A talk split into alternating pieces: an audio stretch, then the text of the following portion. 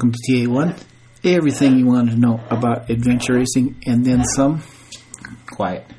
I'm your host, legendary Randy Erickson, with the legendary Jimmy Lee.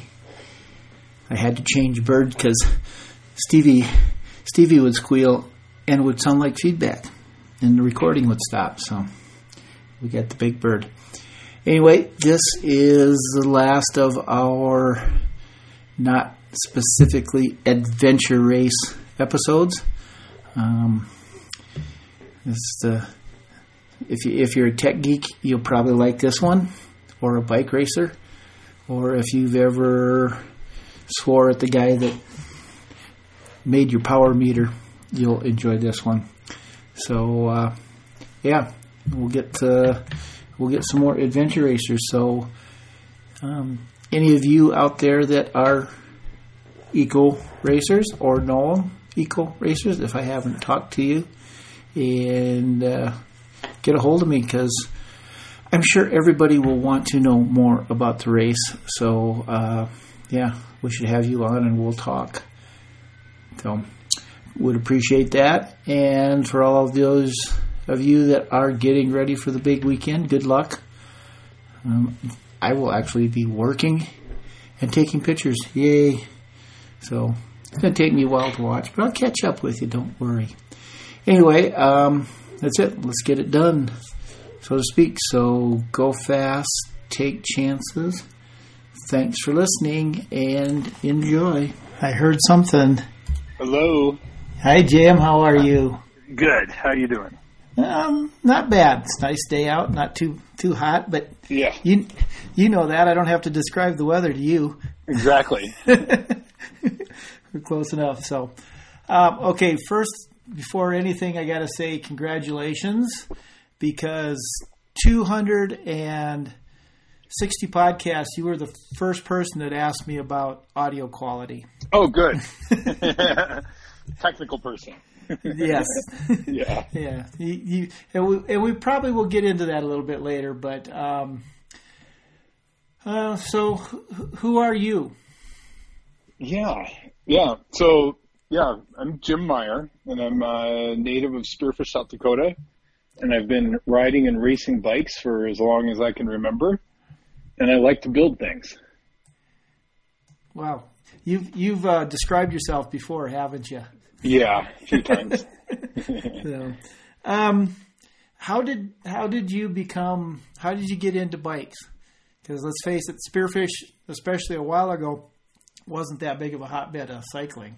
No, but uh, yeah, it, I think it, you know just from the time I was a little kid, you know, just grew up on bikes, riding around the neighborhood. Of course, you know, small town South Dakota, so you can ride wherever you go. And I actually, in fact, remember the very first time that I pedaled the bike without the training wheels on it, and and uh, yeah, just enjoyed biking ever since, and always look forward to every birthday when I maybe or maybe wouldn't get a new bike, and then got you know lawn mowing jobs and and was always saving for bicycles. And so, uh, you know, as I kind of grew up and started doing other things, I, I ended up gravitating back to bikes. Uh, you know, and it's just kind of that perfect combination of being able to build things and go outside and, and move your body at the same time. And, uh, I, in, in some ways, I just kind of never grew up or never grew out of it.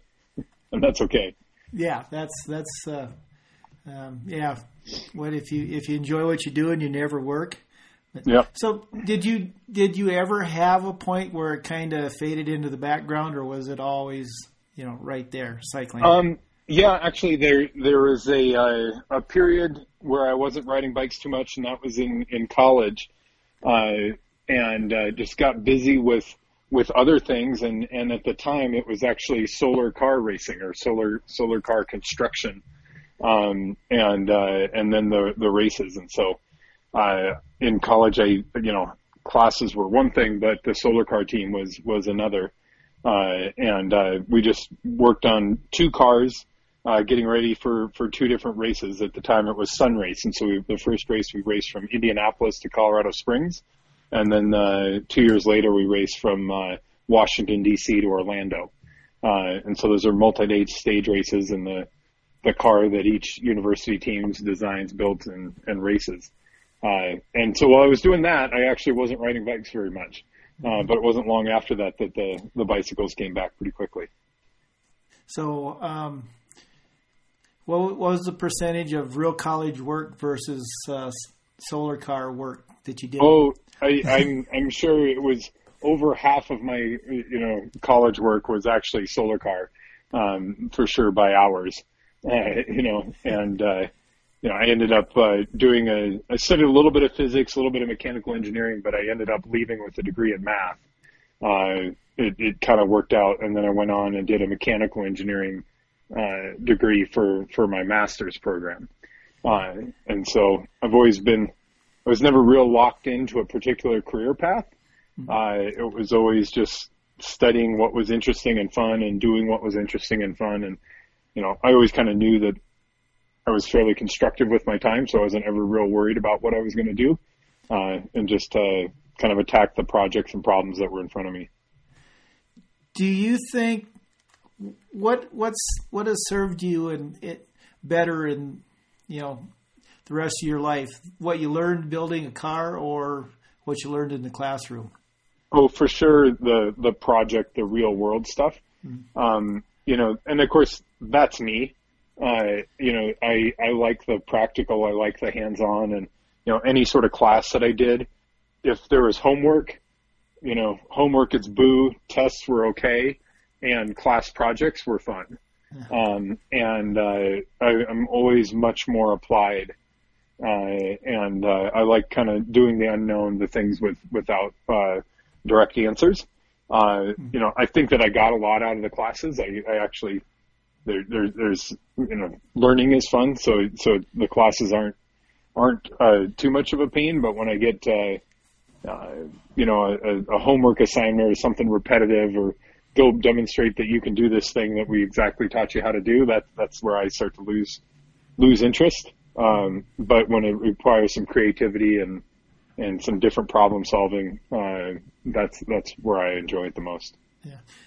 did you did you have the typical? Were you taking things apart as a kid and trying For to sure. put it back together? yeah, I was the Lego kid, and you know, um, you, you, you, you joke about the the Christmas where it's like, you know, some for some people, a, a Christmas where assembly is required is a bad thing, and you know, for me, like you know, getting a, any sort of present or gift or thing, the you know the the joy in it is is the project. So if assembly is required or disassembly is required, that that's what makes it fun. Um, and I certainly you know grew up taking you know having a bicycle and taking it all apart down to every last bearing, and then not being able to quite put it all back together again. Uh, and that's of course, you know, how I, how I learned and understood bicycles and the way they're made and, and what they are just by pure hands on. Yeah. well, let's, we'll, we'll talk about bicycling, but I, we got to, we, we got to talk about the mechanical stuff because sure. it fascinates me, but we'll, we'll do some bicycling for a while to keep yeah. the bicycling people. So what did, when you got, you know, started riding again, I mean, were you, were you racing? Were you touring? What what was, was, your doing? It was triathlon. So okay. I, I swam in high school. That was my main sport, and then I was always, you know, riding the bike in the summer and and and in between. Um, but uh, you know, my high school sport was swimming, uh, and so then when I got out of grad school, I you know I had the swimming. I had been cycling, and so I wanted to do you know more cycling. And I was never a real good runner. Uh, but I just dove into running, you know, when I was about, I guess, you know, 21, 22. Uh, and, uh, and then spent, uh, from about 2002 through, uh, 2007 really pursuing the triathlon heavy. Uh, and, uh, that was, that was the main thing. I, and then I kind of worked myself up from Olympic to half Ironman to, to full Ironman. Uh, I did the best at the Olympic and the half uh, on the full Ironmans. The running was always a little too much running for me, uh, and I could never really put together a good race on the full Ironman. So, um, and I know you raced a lot. How good were you? yeah. Sometimes, that, sometimes I feel funny asking people to tell me how good they were, but how good were right. you? Right. Yeah. So I, you know, I had a few races. Uh, so I spent my best performance year. I was in Australia, Uh, so that was 2006. Uh, and I did a few races where, uh, you know, I could keep up with some people who later went on, uh, you know, to, uh, to race, uh, professional Ironman at the highest levels. And I could keep up on the, kind of through the swim and the bike, uh, and then would, they would completely disappear from me on the run. Um, so, uh, you know, I was always, you know, to, to put it in perspective, you know, in an Olympic triathlon, I was a minute per mile too slow on the run. Um, but the, but the swim and the bike were, were okay. Um, bike for sure. Swim, I was maybe a little off the pace. Um, but, but not bad. But then when you get off the bike in an Olympic triathlon and you run a 36 minute 10K and everyone else runs a 30 minute 10K, like that, yeah. it's a big gap. yeah. Yeah. And, and most people are not going to gain those six minutes ever. Ever, yeah, and, and especially because I during my triathlon career, I was really working at the running, um, and you know, I, I wasn't, you know, I was happy to get from a 40 or 42 minute 10k down to a 36 minute 10k, uh, and it was pretty much unfathomable to get that that that next 20 percent uh, faster. Um, yeah. and that's kind of the way it goes. Yeah, there's a there's a certain amount. So when you were training, I mean, so your background was swimming. So I mean, did did you do the mistake of you know training in what you're good at, or did you really work on the things that you you needed?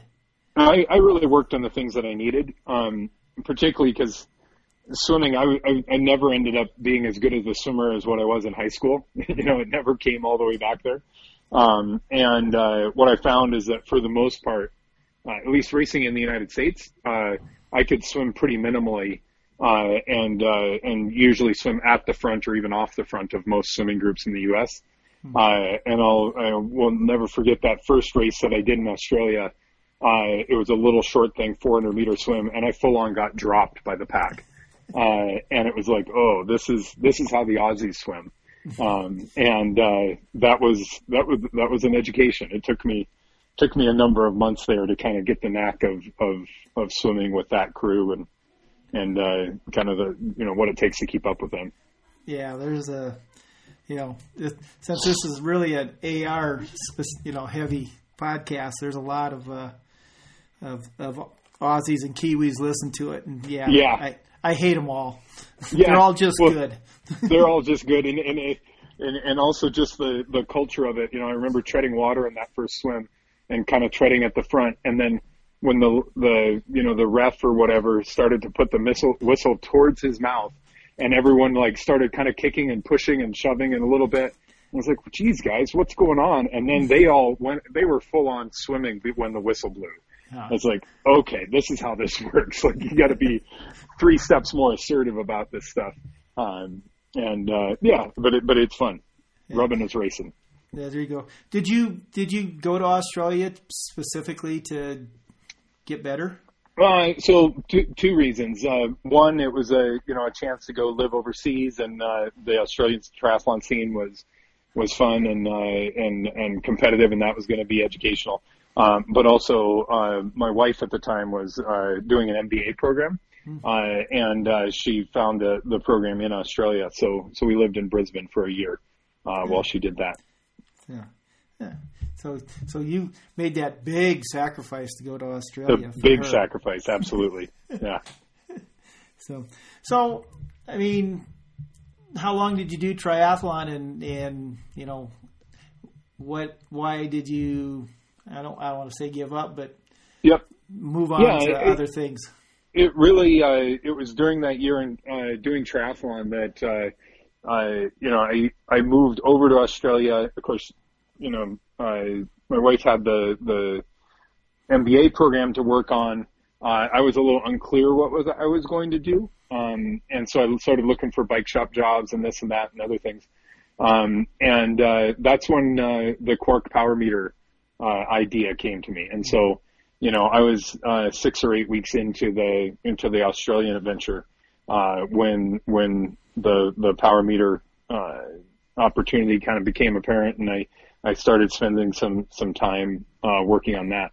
And so after the 2006, uh, we moved back to the United States, uh, and I, I, started working on Quarq full time.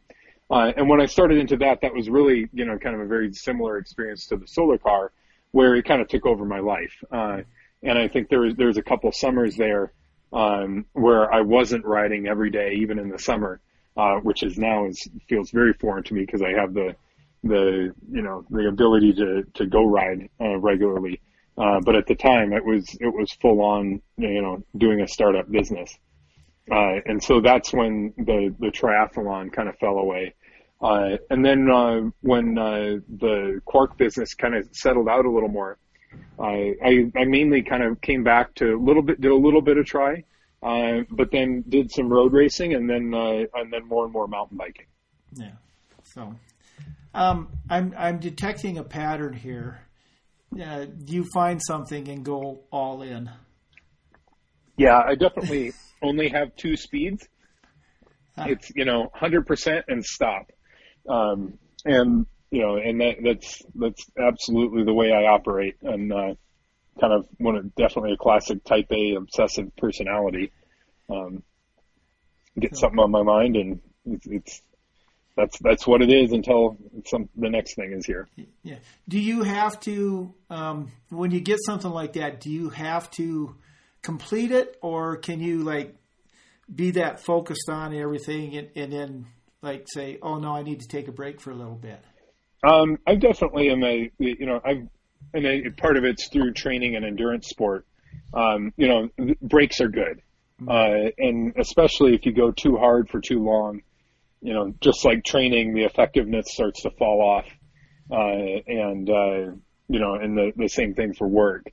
You know, the rest is when the ideas come, when you recuperate, but, you know, you recharge, uh, and can do it again. So I've always, you know, I'm pretty intense. I kind of like to do one thing, um, and focus on it. But while I'm doing it, it, you kind of take the athlete mentality to it of, of of you know breaking up the work and the rest and and trying to put together a sustainable program with it. Yeah. Did were you always like that, or did you learn to do that like maybe the hard way? Um, no, I think I was kind of always like that. Uh, at some point, I get tired and I stop. um, but uh, but then you know I wake up the next morning with that on my mind again. So. Yeah. So uh, the Quarq, the power meter. How did how do you come up with that idea? So through my you know uh, college and and solar car experience and all of that, you know, I ended up with you know this math background combined with mechanical engineering, and I had had you know some. In, I'd been in close proximity to electronics, uh, and then I'd done a little bit of my own uh, software development. I'm not a real software developer, but I've pretended to be at different times. Um, and so the whole technology space in and around power meters were all pretty familiar to me. Uh, I certainly learned a lot more electronics through the power meter uh, experience, um, but it wasn't a you know it wasn't a, a, a hard or, or you know a, a, real steep learning curve for me. I was able to to figure that out pretty quickly. Um, and then of course the business development and the entrepreneurship uh, one, the solar car was familiar because uh, that that team operated. You know, had to do your own finance, your own organization, your own project planning, and then you know to complete with the you know in the race on race day. Um, but then I had also you know had the the benefit of of growing up. My dad had started a company, uh, and so I had watched that happen uh, from the time I was uh, young, uh, and I worked with him for a number of years as well. Uh, so it was a pretty natural thing. Once I realized uh, at the time, you know, it's 2006. So the only power meters on the market were PowerTap and SRM, and then recently Ergomo. Um, but it was pretty easy to see the market opportunity in between PowerTap and SRM. Uh, and then the whole idea of starting a business to go do it um, was not a stretch. I, I, in some ways, I had always kind of figured that, not known, but I had kind of anticipated that when the right business idea came along, that that's really what I'd want to do. Um, and the power meter thing, you know, you, I, I pondered it for a couple days and then it clicked. It was like, you know, this, this is it. This is what I should go work on. Is, is that, um, not the secret, but is that the secret is the ability to see those opportunities. Yeah, I think that it's it's a combination. One is being able to see the opportunity, which I, of anything that that you know I, I kind of have the the luck or the kind of innate ability for. It's probably that um, is to be able to just kind of anticipate how you know in my language today, the user needs, but like, what's the problem and what's the technical solution and how do you match that up? And if you can see how that's, you know, not being met by current products and how you can do it better, like that's, that's the core of the business. Um, and then everything else is the knowledge and know-how and, uh, to be able to, uh, put everything together to make it happen. Uh, and of course, there, uh, you know, it's not so much that you have to be super good at something. It's that you have to be passably good or basically average at everything and you need to excel at a couple things. But like if you fail at finance, you're broke, you're, you're bankrupt, right? And if you fail at, at, at human resources, you don't have employees. And if you fail at customer service, everyone hates you and doesn't buy your product. So like, you know, the game is to not fail at anything. Um, you know, you got to get at least C's everywhere uh, in in every aspect of your business, and then there's a few parts of your business where you you actually really need to get an A or an A plus, uh, and then of course the the timing and luck is a big part of it as well. Yeah, well, I think you make your own luck, but um, you know, you talk to a lot of adventure racers, and you just describe them. They're pretty good at a lot of things, and one or two things they they will really excel at. So, yeah, yeah. Do you ever feel guilty how hard you make people work now when they're training? No, not a bit. yeah. yeah. Um, so, and, and we'll probably get back to this because I go all over. But so you're in Spearfish, so you start mountain biking.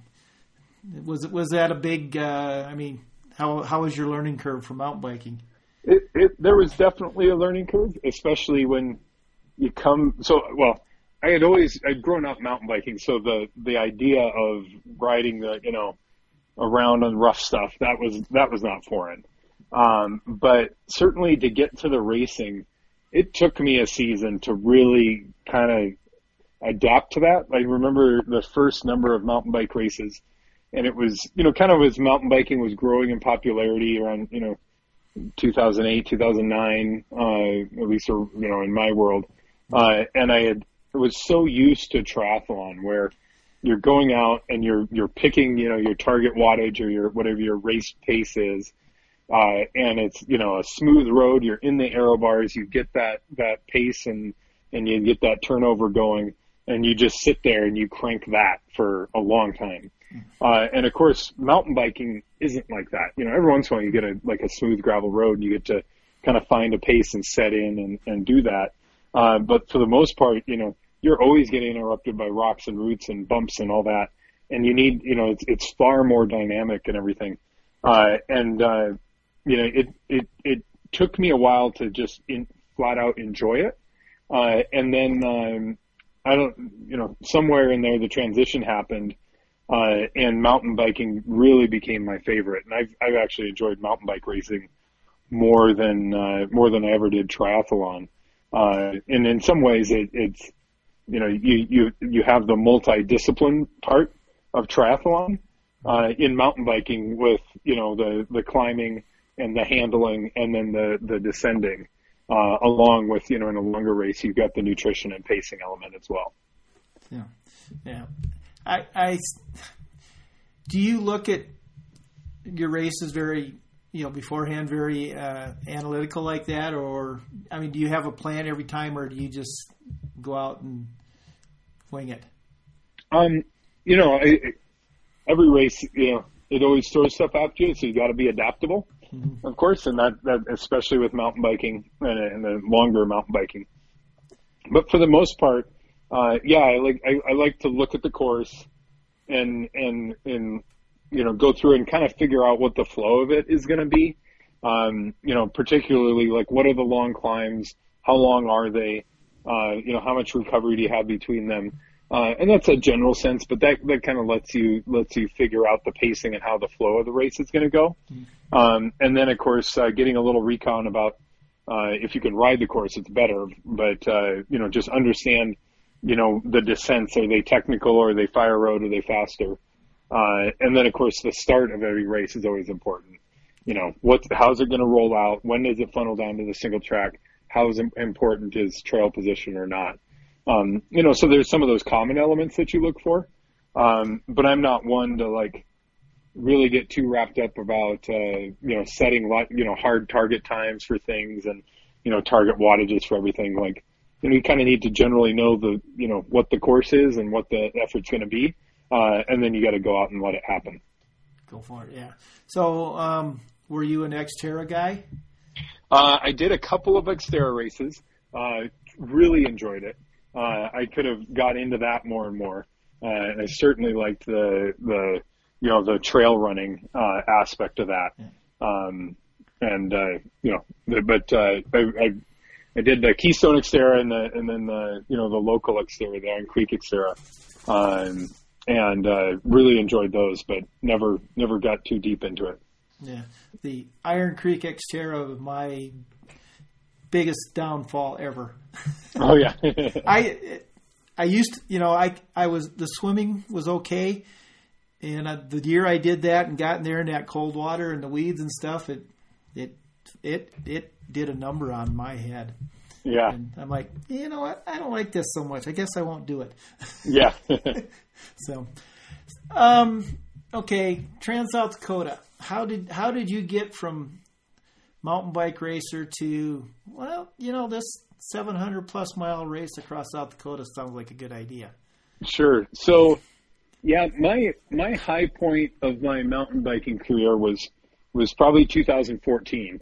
Uh, was was when I was racing the fastest and going the fastest, uh, and then I got a little bit busy with some work projects and and had wasn't training quite as much through 2015 2016, uh, and then I really came back and tried to hit it hard in 2017, uh, and that was the you know the year I turned 40, uh, and I found out something was missing. Like there was a gear, a speed, a recovery, a something that wasn't quite the same. Uh, and I, I kind of struggled with that a little bit then. Uh, and, uh, you know, now I'm you know, 42. I'll turn 43, you know, later this month, um, which isn't old. Um, but I'm not 36 anymore and I'm not, you know, 28 anymore. Uh, and so, I, you know, I, I can feel the, the top end and, you know, some of the, the young pups that I always be, we used to be able to to to to run, you know, roll past pretty pretty easily. Um, they're way up the trail for me now.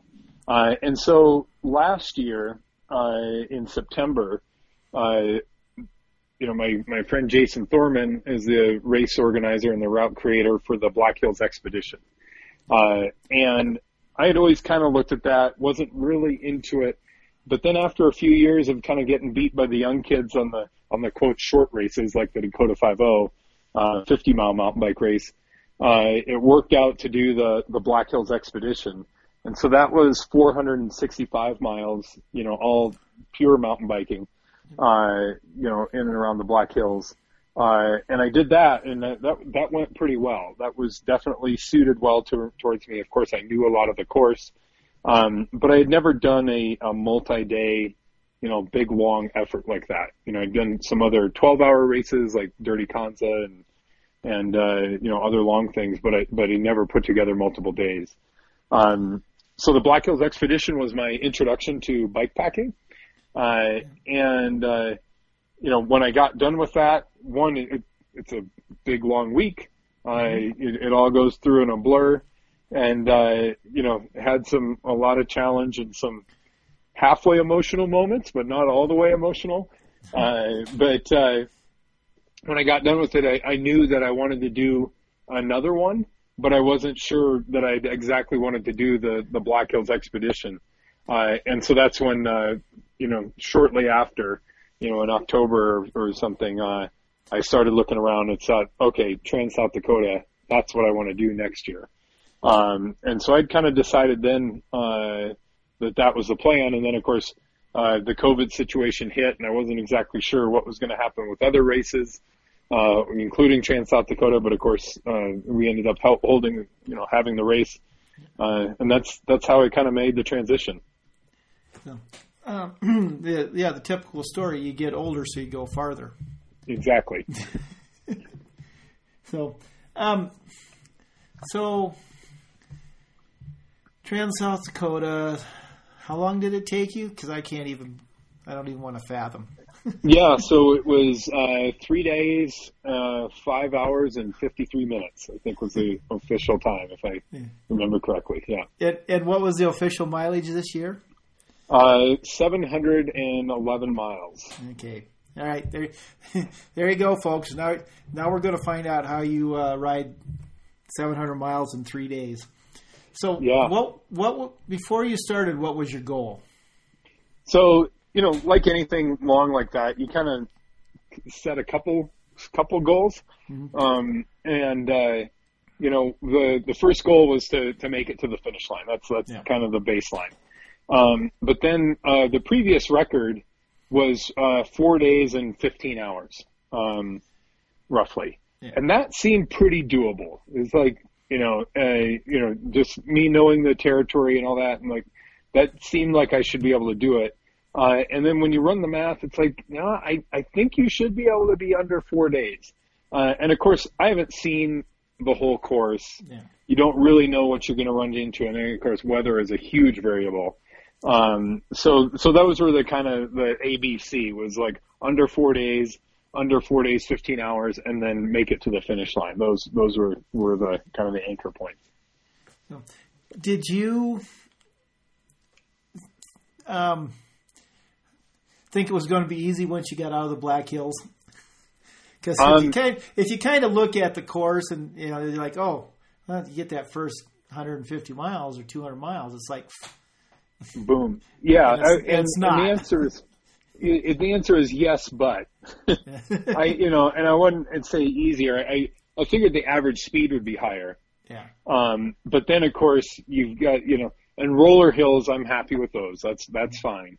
Um, but if you get wet roads and, and a you know on a soft poor surface, um, that's that's going to slow you down a lot.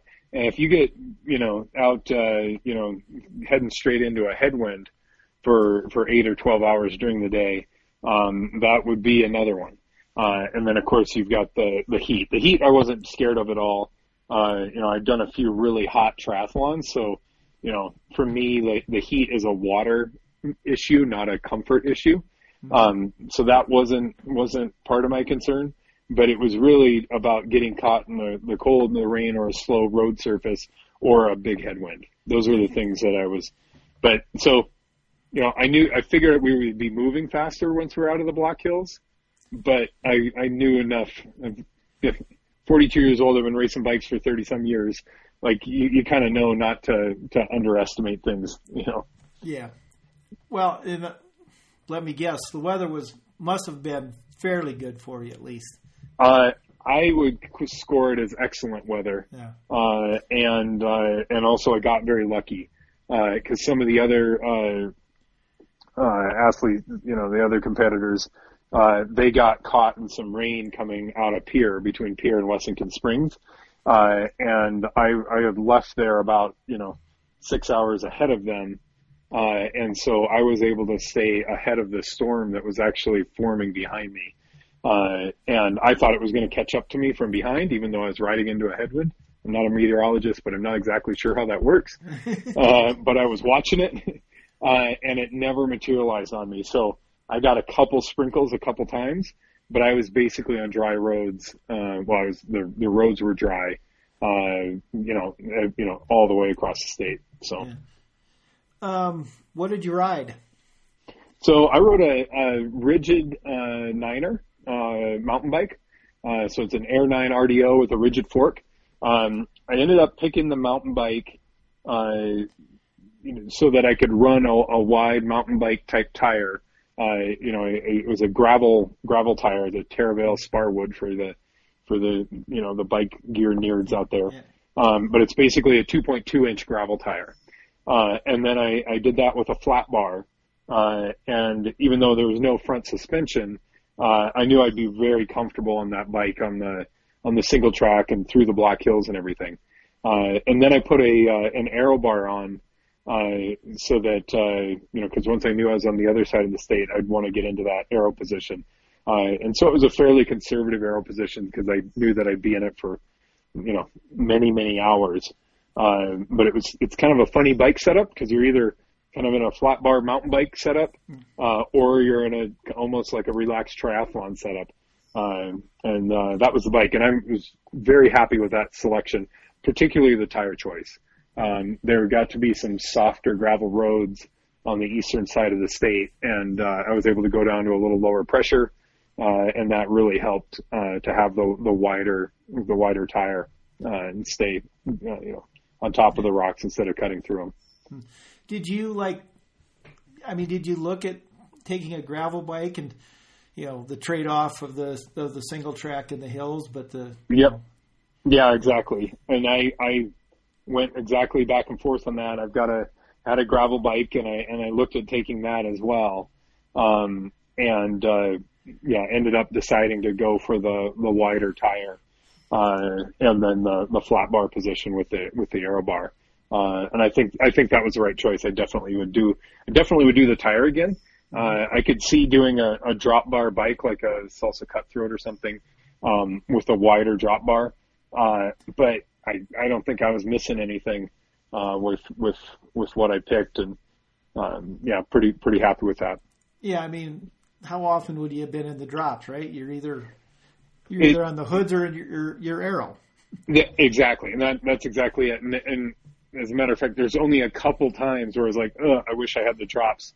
When you're kind of in a, there's a few places where you actually turn, and you're turning going downhill, and then it's like, you know, the flat bar and the and the aero bars. Neither one is real great, Yeah. but that's like, I mean, it's you know, five minutes total in three days Yeah. where you wish where you wish you had that other position. So. Yeah. So what about gear? I mean, what was what was your plan Yeah. on you know your your sleep schedule? Yeah. So I, I carried too much gear. Um, I was I was probably six six pounds heavy uh, as far as all my um, you know gear and clothing and everything. I ended up duplicating my my kit from uh, uh, the expedition, which is a September race uh, in the Black Hills, where you know you could wake up with snow um, or you know deep frost, um, and you know July in the middle of the state. Like I you know when I looked at the uh, uh, the weather forecast, I could have, you know, trimmed down my kit quite a bit.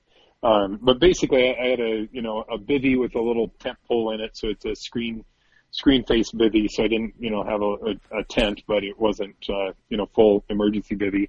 Um, you know, and a little, uh, uh, you know, air mattress, uh, and uh, and a lightweight sleeping bag. Um, all that was pretty well overkill.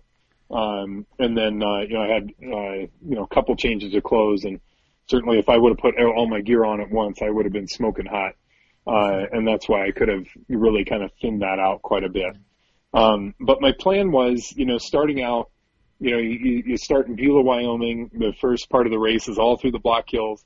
I was pretty darn sure I'd get to Hermosa and, and then out, uh, from Hermosa somewhere into the, uh, east of the Black Hills and, and entering the Badlands.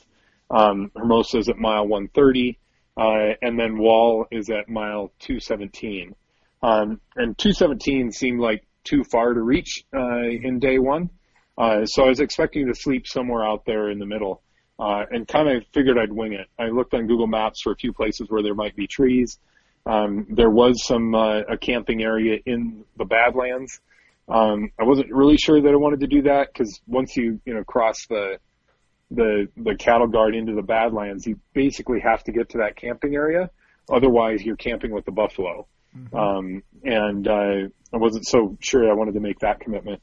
Um, and so I, uh, you know, rode uh, through the through the Black Hills, through Hill City, uh, Mount Rushmore, and then was uh, heading up Iron Mountain Road and down, uh, and uh, heading towards Hermosa, starting to kind of make my game plan of, of what I wanted to do for for refueling, and I and I realized that I was coming out for those who are familiar with it, like a pizza shop that I had ridden to before, and it wasn't exactly by the the gas station that I thought we were going to come by.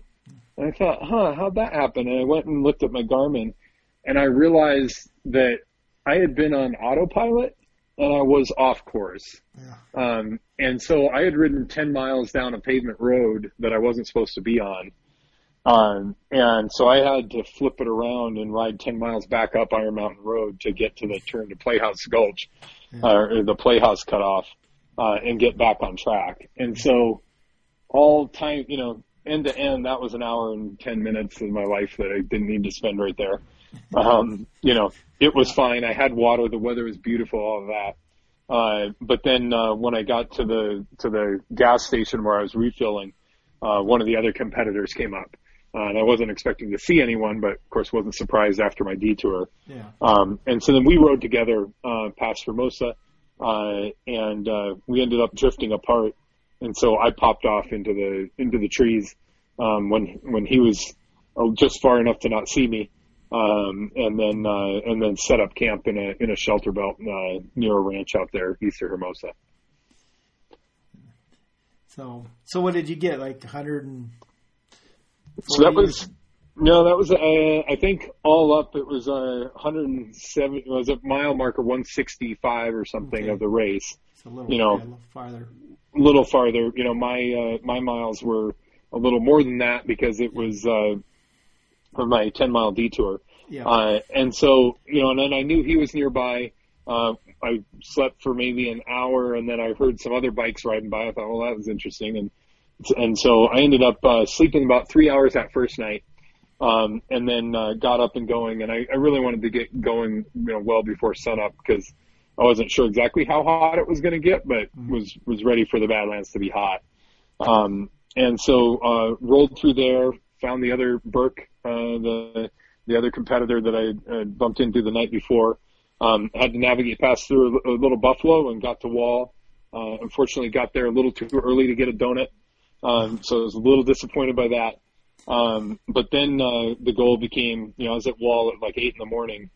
Uh, and I forget the mileage to, to Pierre, you know, 140 miles or something. Uh, and it was like, all right, I want to get to Pierre, uh, in time to, to get onto the, into the raft because the the Trans South Dakota has a rafting section um, down the Missouri River, uh, and you have to do that in daylight. And so, if I got there too late to do it on on the end of day two, um, then there's most likely m- m- many people from behind me that were going to arrive overnight, and we'd all be stacked up to to do our rafting in the morning. Yeah. Uh, and as it stood, like if I could get there by you know six or seven at night, I'd have enough daylight to get the get uh, to raft across. Um, and so I, I kind of that was kind of the goal, and that really kept me going through day two. Uh, and I got there in time and uh, got loaded up on the raft. Uh, got to paddle down the Missouri. It's kind of relaxing. It takes about an hour and a half. You could paddle really hard, and it wouldn't take wouldn't be that much faster. No. Um, and uh, and then of course the the nice thing is you you end up in uh, uh, downtown Pierre, South Dakota. Uh, and so I went from there and uh, went to Walgreens, stacked up on food and supplies for the next day. Uh, and then a block later, just uh, went to the Super 8 motel. Uh, and that's where kind of the, the end game was kind of feeling like it was going to come together if it worked well. Um, you know, hotel time, so it was like a good reset.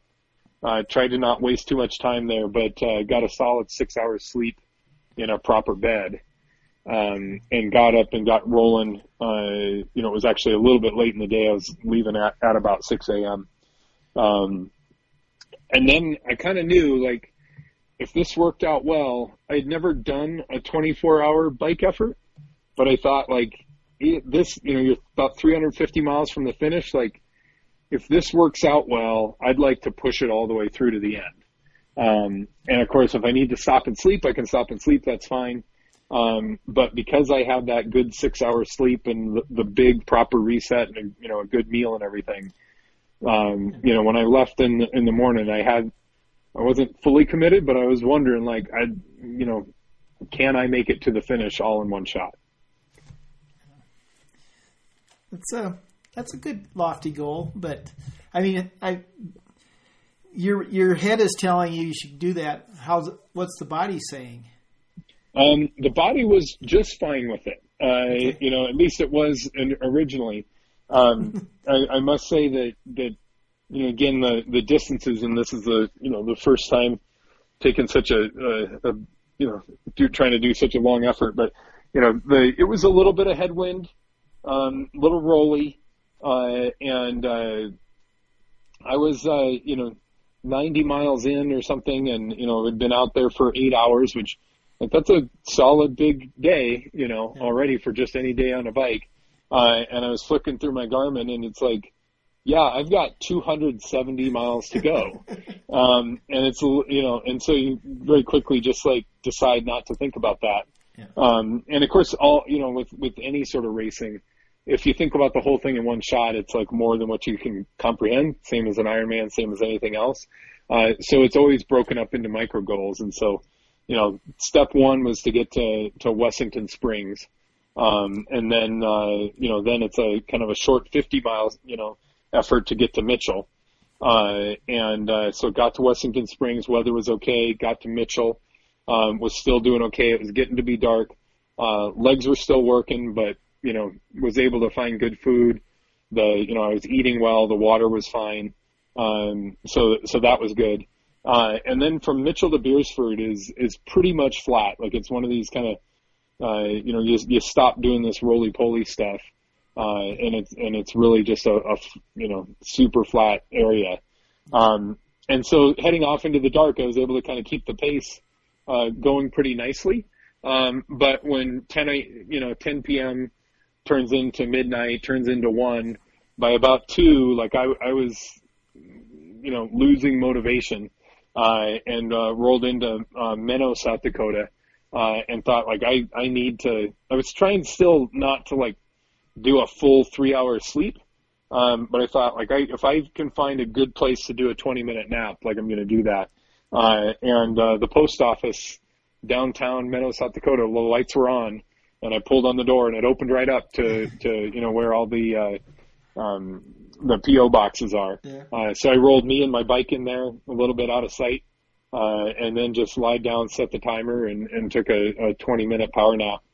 Um, woke up, felt a little bit better, not super fresh, but uh, was able to get out, get rolling again. Got in another hour, and then I really started to kind of fade. Um, you know, in my uh, power meter world, you're always kind of thinking about wattages. And for the first couple days, I didn't really look at the power meter. Um, but the overnight session, you start to kind of lose, you know, um, you know, one, it's dark and I didn't see anyone from Mitchell all the way to Menno, South Dakota. Like no cars, no people, no nothing.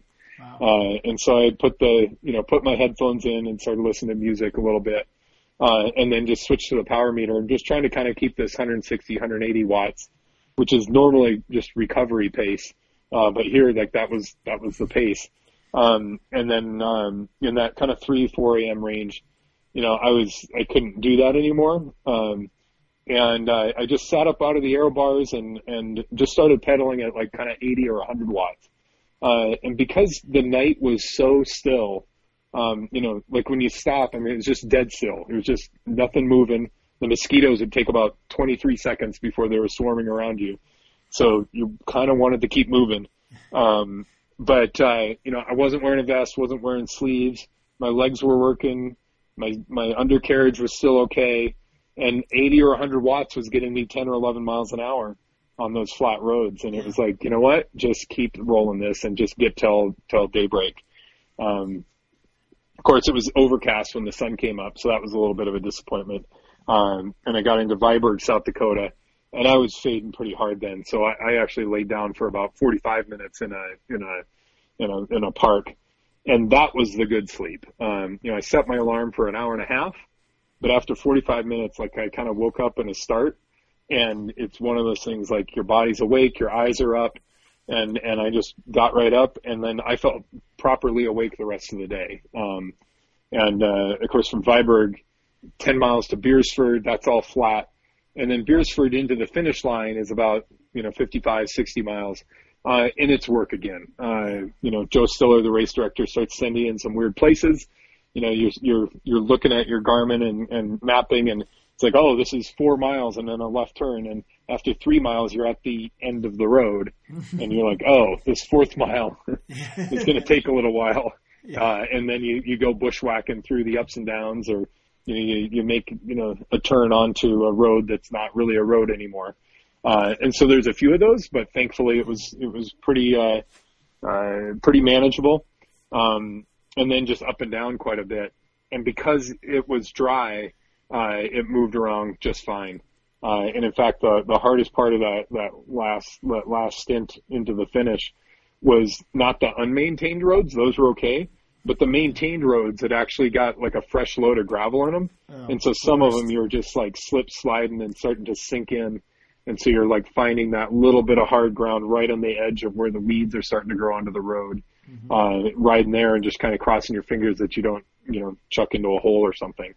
Um, but, uh, yeah, that last 60 miles was, you know, you know, the better part of five or six hours. Um, which that's the way it goes. I had yeah. the water, had the food, you make it happen. So yeah, you're, you're, you're getting there. You just, yeah, it's just like you, you, but you're ready to be done pretty much. Ready to be done. But I, you know, certainly like the dark place, you know, like all the adventure racers know, and I've never done an adventure race, but I can, I can imagine and project. But it, it you know, it, it's that middle of the night um, where your your body's just the circadian rhythms telling you to lie down and sleep. Yeah. Um, but once you're off that and into the next day, like it was, I was totally operational. And then then you're just you're just in the mode. It's like, all right, do this, I'll do that, and you just keep plugging away and watch the mileage count down and and do your thing, you know. And it's at some point that was kind of that was the hottest day out there. Um, you know, it was it was in the 80, you know, 85, 90. Uh, so there were times sometimes where I was I was sweating pretty good. Um, but again, like managing the water and just keeping an eye on it. You know, I knew I had enough water to get me to the finish, and so you just do your thing and, and keep moving forward. Yeah, well, hey, it's only it's only three days. How hard can it be? Absolutely. so, was it as hard or harder, or I mean, how did it compare to, you know, what you thought before you started? I it actually matched up pretty well. Like mm-hmm. it was, it, it, it, lined up pretty well. Um, in, in, in a lot of ways easier because it was three days, six hours, and not four days and whatever. Um, but uh, you know, I, I also well aware that I I was super lucky on the weather. Mm-hmm. Um, and uh, and that lined up and that kept me rolling, and so that that just kept the you know the days, uh, you know the days out you know being less. Um, the other thing is that uh, you know the refill points were pretty clear, uh, and so when you when you refuel and stock up, it was pretty easy to to keep uh, keep on top of the fueling, um, and that that was also real nice. Sometimes there were some big long stretches, um, you know, 100 100 miles or 101 miles between water stops. Uh, so that required, you know, the, the, the for, you know, the knowledge and the, and the planning for it. Um, but, uh, you know, I never got behind on anything. And that really, that really kept it in a, in a pretty manageable place for me. Um, it was really just that push overnight. Uh, that was the hard part. Yeah. So, um, so other than the, you know, the, the 10 mile mistake, was was the nav on? Yeah, that that was it. That, and and and honest and honestly, like that was that was completely self inflicted. Yeah. Total bonehead, you know, and it was because I had looked at the race course and scanned through and like, oh, we're doing this and that and that and that and that. Mm-hmm. And so I was operating for, like I was going to ride to Hermosa just as a ride that I had chosen to go out and do by myself because yeah. all those roads, you know, every road I had been on before, and I flat did not look close enough at the last part going into Hermosa. Mm-hmm. And so it had never, it had never entered my mind the actual road that we were going to be on. And so I was just pure autopilot. And yeah. even that, like, you know, you know, it, the part of, I saw a presentation once by uh, Mark Allen, who won Ironman eight or six times. Um, it was long ago, and it, it kind of informed a, a lot of the racing. And one of his things is like, when you're out on the race, don't judge. Don't judge anything. Like you get a flat tire, it's not good, it's not bad. It's a tire, it's flat. You need to change it. You need to get it pumped up again. That's it. Like you can go back and judge and and and you know analyze things later, but in the moment, it's like you solve the problem that's in front of you and you keep thinking and you figure out how to solve for it. Um, and uh, so you know when I realized that I was off course, it's like okay, and then you flip around and do it. Of course, you know, I wasn't totally kicking myself, but I was very, very thankful that I had actually been observant enough to know that I had um, yeah. missed the course while I was on it. Because yeah. it could have been pretty easy for me to ride all the way to Hermosa on and out into the Badlands and then realize it. Um, it was, yeah. And and then it's lost because I don't think I probably would have gone back to rejoin the course at the right spot. I probably just would have let the DQ happen and then finish out the race for experience, um, and then had to come back and do it again another year. Yeah. So I'm I'm very glad that I figured it out in the moment. Yeah, now you don't have to do it again. no, I don't have to do it again. So, well, that brings me to my next question. So, so how many people have asked you, oh, "Are you going to do the the the divide next?" You know, I I had seen the divide. It was always seen kind of silly and dumb, and it had never really like entered my head to go do that. But you asking right there is about six people that have asked yeah. me now, and it's you know it's def it's on the list now. It won't be next year, um, but uh, I'd like to get some more experience. Maybe do some some things that are a little longer. Um, do some stuff with some a little more weather, uh, you know, and kind of build that together. I, I don't know exactly what my my uh, you know bike packing you know ultra distance cycling career is going to be. I uh, you know we don't have to decide now. We can figure it out as we go. I definitely like doing new stuff. Um, so you know maybe I'll repeat one of these race courses someday. Um, or maybe the fun thing would be to just pick a different one every time, uh, and uh, and just do different stuff. Uh, so maybe the divide will only be a, a one and done. Um, but uh, yeah, I'd like I, it's on the list now. Uh, but I want to kind of gather a little more experience before I tackle that one. So, yeah, I, that it seems like it's a really hard race not to know anything, but it but but it also seems like maybe two times because you, you yeah. do it once to, for the experience and then once to go fast. But um, yep, yep. What do I know? I haven't been on a bike in ten years. yeah, but no, I that's that's the approach I've taken actually with a lot of the mountain bike races that I do out of you know, out of area, um, is, uh, you know, and you maybe try to go fast the first year, but know that it's going to be a learning experience. Yeah. Um, and then, uh, and then go back and kind of give it the beans the next year. We definitely, you know, kind of did that with the, with the Leadville, uh, you know, racing. And then, uh, but once you've done it a few times, it's like, you know, there's more bike races in the world and more stuff to do. So yeah. might as well switch it up. Yeah. So do you want my, uh, esoteric Leadville fact? Sure. The, the first year Paulette and I did it, there were 67 riders. Wow. There we go. so, um, all right. So let's let's wrap this up. I just kind of got maybe one more question that you probably can't answer, but got any secret tech you're working on?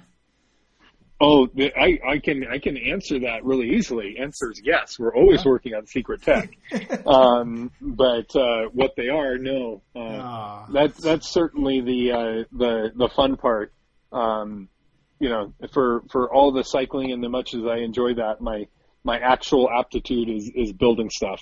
Yeah. Um, and so you know, I'm pretty lucky with my with my role with uh, SRAM now. Uh, you know, we're always working on the the the new things, and and that's that's really what I spend my time doing is is figuring out what's next for bicycle technology and uh, what we need to do. And certainly, when you're out on the races and and using using the bike the whole time, you you come up with you know lots of thoughts. So. Yeah. That I was going to say, did you come up with with a great idea during the Trans South Dakota? You know, it's it's uh, it's not real exciting, but uh, I, I certainly will be attaching my my front roll sleeping pack uh, differently next time uh, and have some ideas uh, uh, about that. Um, but uh, yeah, other other than that, there, you'll you'll have to wait a couple years to see what else I came up with. Okay, so all right, so um, will I will I be seeing you in about a month up at the five zero? Yeah, absolutely. If it's on, I'm going to be there. So yeah, I'm I'm I'm home. I, I seem to be home about once every three or four years for it. So I think I, I, will be here, so I will be there. So very good. I will wave as you go flying by. Absolutely, I'll try to wave back. okay. Well, thanks very much, and uh, Well, I can still go for a hike. Do you still got to go out yet tonight, or you get your your training done for the day? I, I did my ride. I, this was the, actually today was the first ride back. I, I took a full week and a couple days off, and my legs were flat.